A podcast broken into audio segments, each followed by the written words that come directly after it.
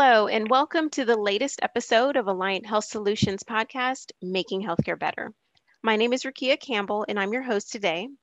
And today we're going to talk about natural disasters and how to prepare for them.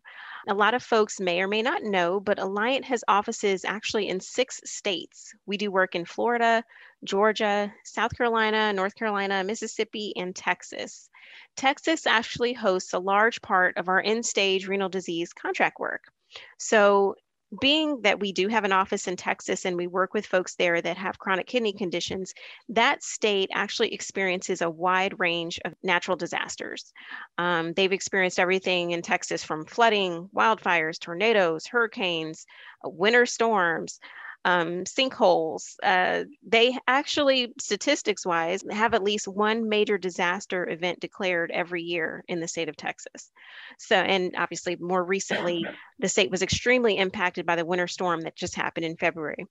So today we're talking to Sam and Lacey Trevino and Tiffany Fisher. Sam and Tiffany actually both have chronic kidney conditions and are here to share their experience. And Lacey is actually Sam's wife, who is his partner in you know helping prepare and prepare for these natural disasters um, as a household. So and, and all they're going to tell it share with us how to prepare for a natural disaster when you may be in the line of danger especially when you're experiencing a, a chronic condition of some sort. So um, sam and lacey um, if each of you can introduce yourselves and just tell the audience a little bit more about you. Sure uh, my name is sam trevino and uh, i'm from houston texas and I was a hemodialysis patient, uh, seven years in center for uh, from 93 to 2000, and then uh, a home patient, home hemodialysis patient for from 2000 to 2010. And um, my wife was my care partner for all 17 years and became my kidney donor in 2010, almost 11 years ago. awesome. So my name is Lacey Trevino, and like Sam stated, uh, I was his care partner for 17 years. We actually met in high school. Mm-hmm. I became a care partner at the age of 18 when Sam went in center. So I've seen everything that can really happen in center, as well as dialyzing at home with a floor model machine, as well as a portable machine. Uh, the portability obviously makes it a little easier for natural disasters, which we experienced but uh, you know was blessed to be able to donate a kidney to him almost 11 years ago and we're very grateful that we're still kidney strong awesome awesome great to have you both on and then tiffany what about you um, tell a little bit about mm. yourself please Okay, my name is Tiffany Fisher, and I am an uh, in-center hemodialysis patient. Uh, I live in the city of Houston. I've been on dialysis for the last five years. Um, I've been through several natural disasters in my lifetime, but current on since on dialysis, hmm, maybe about five or six, I'll say. Mm. So, when a natural disaster occurs, sometimes the last thing a person can think of is what to pack in their bag, especially when they do have a chronic condition. So, were each of you, and Tiffany, if you want to kick us off, were, were you in a situation where you had to leave? And if so, please share what you actually packed. Well, I was put in a situation where I thought I was going to have to leave. I didn't actually leave, but I did have a bag packed and I packed my medications. I packed um the dialysis center every year or every couple of months gives us uh like this emergency um like your stats as far as you know what type of dialyzer you use, um, how long you dialyze, excuse me, your blood uh, type, and things like that. Like things that if you had to go to another center, that they could look at it and be like, oh, okay, this is what she needs to do or he needs to do for dialysis. Um, that paper, and uh, of course, you know, you want to pack things that you can probably eat, like as far as uh, non-perishables. Mm-hmm and things like that. You know, clothes, everything that you would think that you might need, like uh, basically for overnight or anything. Mm-hmm. And then Sam and Lacey, um, I'm not sure, you know, what the timing was when you guys experienced uh, being a part of a natural disaster, but um, Lacey being a care partner, what were some things that you um, prepped for Sam, or Sam, what were some things you prepped for yourself? Well, the number one evacuation that we experienced was for Hurricane Rita. Mm. We had just transitioned from in center hemodialysis, I'm sorry, from home dialysis with the floor model machine mm. to bringing home a portable machine so that we could, you know, leave if we had to. Little did we know that when we brought that machine home, within 12 hours, we would have to endure an emergency evacuation out of Houston so we were brand new to this machine. We had trained for about three weeks. However, we were veterans in dialysis. So we loaded up the machine, about a week's worth of supplies. And as Tiffany mentioned, what else we could take, you know, medication, any medical information that we may need, although it wasn't as um, important because we were managing our treatments at that point. So, whatever food we could put in the truck with our clothes and anything that we would try and save. But because we had the portable machine, we were actually the second patient in Texas to have this machine. We mm-hmm. basically prayed that it would, you know, work and do everything that it was intended to do. And we thought it was going to be about a 45 minute trip out of Houston to a friend's house on the north side. Mm-hmm. And that turned into a 21 hour nightmare. Mm. So, Sam, what was going through your mind during that time? Because uh, I can imagine it was probably really stressful. It was. You know, we we um, had just, like Lacey said, we had just finished uh, our training with this brand new portable hemodialysis machine, and we knew the storm was coming, but the mandatory evacuation came as as we came home. So we had 12 hours to pack, and uh, hit the road. And it, you know, we were just praying that whole time that this new technology was going to hold up and that we were going to find a, a, plug to use, which was hilarious and because we ended up for our very first stop um, looking for a place to dialyze and we stopped in to a Houston fire department. We ended up not dialyzing there. We were uh, just a, like a mile away from not even we were uh, probably half a mile away from our first destination that we were going to stop. So we made it there and ended up dialyzing in our our friend's living room.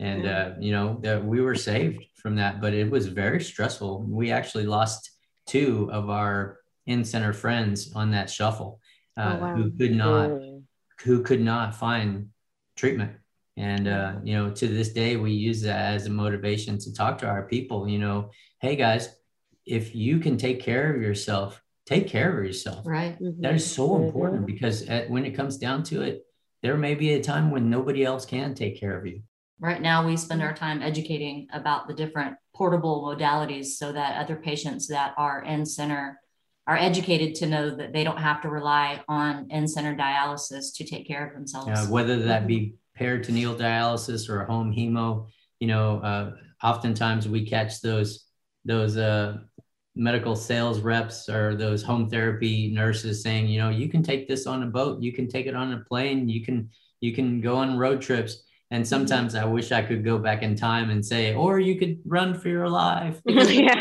add that to the list.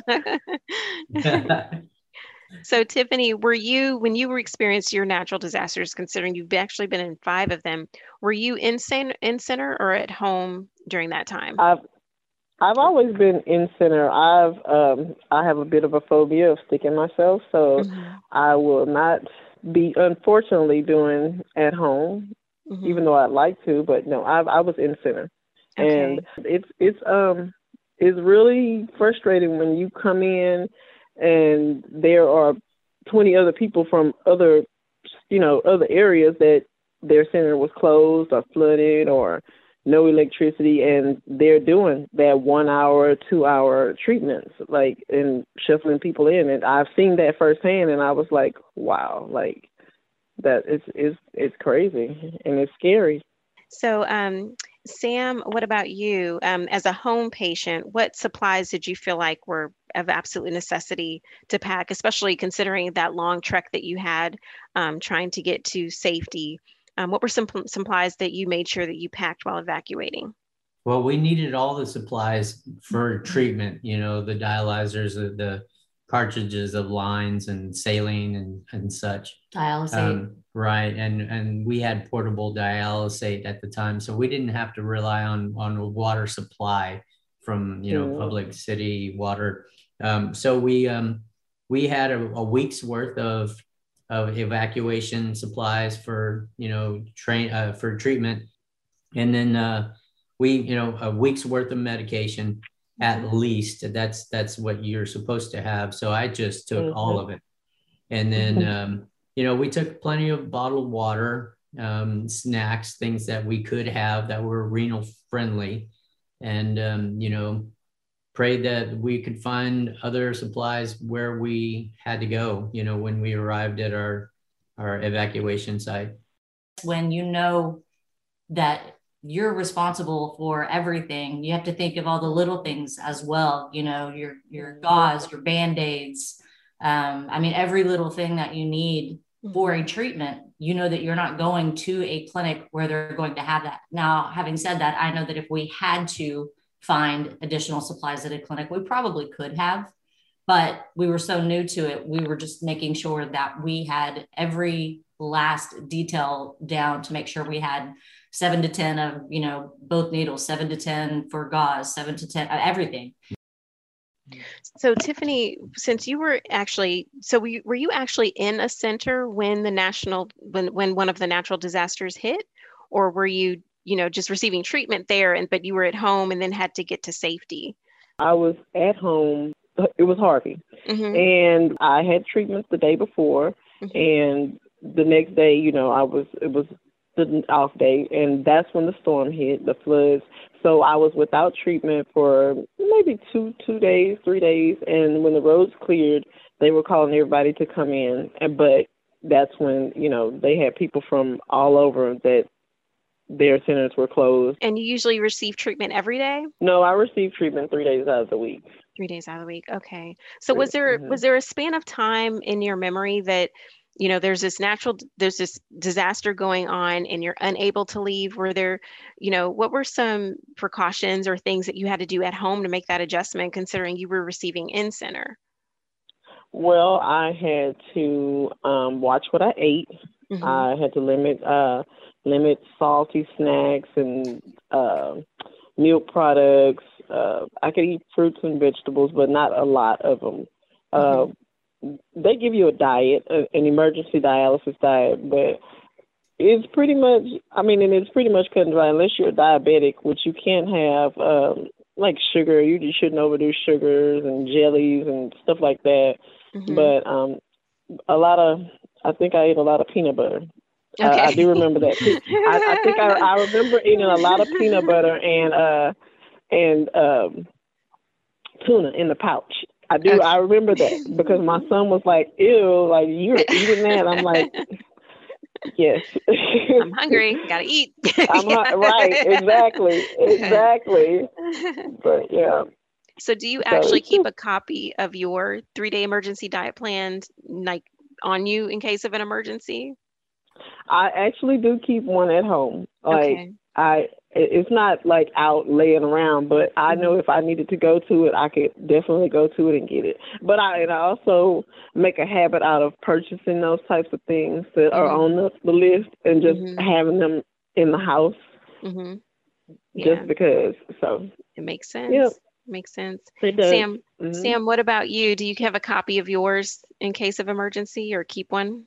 Yes, yes. I still have mine, uh, even though I'm transplanted, but uh, you know, uh, you never know. Uh, mm-hmm. Oftentimes, people will call us, uh, call Lacey and I when we're in one of these these uh, you know situations. Hey, what should I what should I buy for my dad or my you know my loved one right. dialysis? So we always have that handy. Um, mm-hmm. So you know, one to two gallons of bottled water, you know, clean water. Uh, you want to have you want to have bleach with you. Mm-hmm uh, mm-hmm. just in case you have to clean water for any reason. Mm-hmm. mm-hmm. And um, mm-hmm. a lot of uh, dry packaging, you know, like a uh, dry milk or evaporated milk. That that sounds lovely, doesn't it? Uh, you know, uh, you know, some cranberry juice or apple juice, uh, just being cautious of the diabetics in, in our population. Mm-hmm. Um, I think the one thing that most di- uh, dialysis patients look forward to during a, you know, an emergency situation is probably the fruit cups you know the little, right. little fruit cups that you can peel the top off you know the uh, mm-hmm. as long as you watch your liquid yeah and don't drink the liquid just yeah. you know although you want to yeah and, and then uh, you know as far as vegetables and such uh, you know you want to keep it low sodium so fresh vegetables they always tell you to eat the fresh stuff first uh, so mm-hmm. you know you want to eat all that stuff first but you know, uh, low sodium like uh, you know peas and corn and you know uh, cucumbers. Oh, cucumbers. They have a little bit of mm-hmm. water in them, but you know you have to take mm-hmm. that into account. Well, that's awesome. Great information. Um, so, Tiffany, when you were in the house, okay, the facilities are closed. I can't get to those centers for treatment. What was something, if if you experienced it at all, what was something that you felt like, man, I wish I had had this. I wish I had thought of having this in the house and you didn't have it. What were were did you know, did you have any of those experiences? And if so, what were some of those items? You know, we were preparing for the storm. So yes. of course we went out and and you know, we bought water, we bought um everything. The only thing that happened is we lost electricity. Mm-hmm. So I mm-hmm. was like, okay, I don't have a way to cook anything. Like mm-hmm. we had, you know, we didn't want to do barbecue pits because it was raining outside. So that was where the fruit cups and the packaged tuna and the peanut butter and stuff came in because we didn't have any electricity. But if I look back, I would definitely go get like um like one of the little cooktops, not mm-hmm. the electric ones, but the um the ones that's battery operated, the cooktops. I would mm-hmm. probably buy one of those. Oh, okay, okay, okay. And then Sam and Lacey, what about what about you two? Um, even um, you know in traveling and getting to another destination what was something you were like oh i wish i would have packed this or that something that we didn't have that a friend of ours had during the ice storm was a propane heater mm-hmm. we lost power and it was obviously freezing and you can only wear so many clothes before you can't move anymore mm-hmm. so she actually had one with some extra propane that helped a lot they also have um, obviously you need to be conscious of where you're using them so if you're mm-hmm. like we have a garage, if we had a propane like cooktop, if you know you didn't have the battery, mm-hmm. then you could cook small items on those as well. Mm-hmm. mm-hmm. Uh, batteries, tons of batteries yes. and flashlights. Flashlights for sure. Right. Everybody had their own flashlight. Everywhere you go, keep your flashlight on you. You know. Mm-hmm. Um, but again, those are items that you need to stock up on well before a natural disaster because they're often the first items to be wiped off the shelf. So, right here, you know, hurricane or winter storm, or we lived in North Texas, so tornadoes. Mm-hmm. So anytime you hear that on the news, boom, those are the first things to go. Well, since we just recently had this ice storm, you know the one thing that we were fortunate to have were were big buckets mm-hmm. so that we could collect ice water you know it never mm-hmm. freezes here in texas so mm-hmm. we never think about uh, pipes bursting and things like that but you know filling mm-hmm. your bathtub up with water mm-hmm. is a must um, right you know, because if we lose water again we went three days without water and 30 hours without power. And you know uh, we were outside thank god it had been raining. So we were and snowing. and snowing. We were collecting all that uh, runoff water and using it to fill our toilets. So tiffany what about you? Did you know especially knowing okay i do in center. If the center shuts down here's everything i need the house. Did you have a talk with some of your household members about what was needed? We did. We did. I have a he, at the time he was maybe 14 or 15. So mm-hmm. he was pretty familiar with uh, emergency situations. He knew my dialysis situation already. And so he pretty much knew who to call or who to contact if anything was to happen.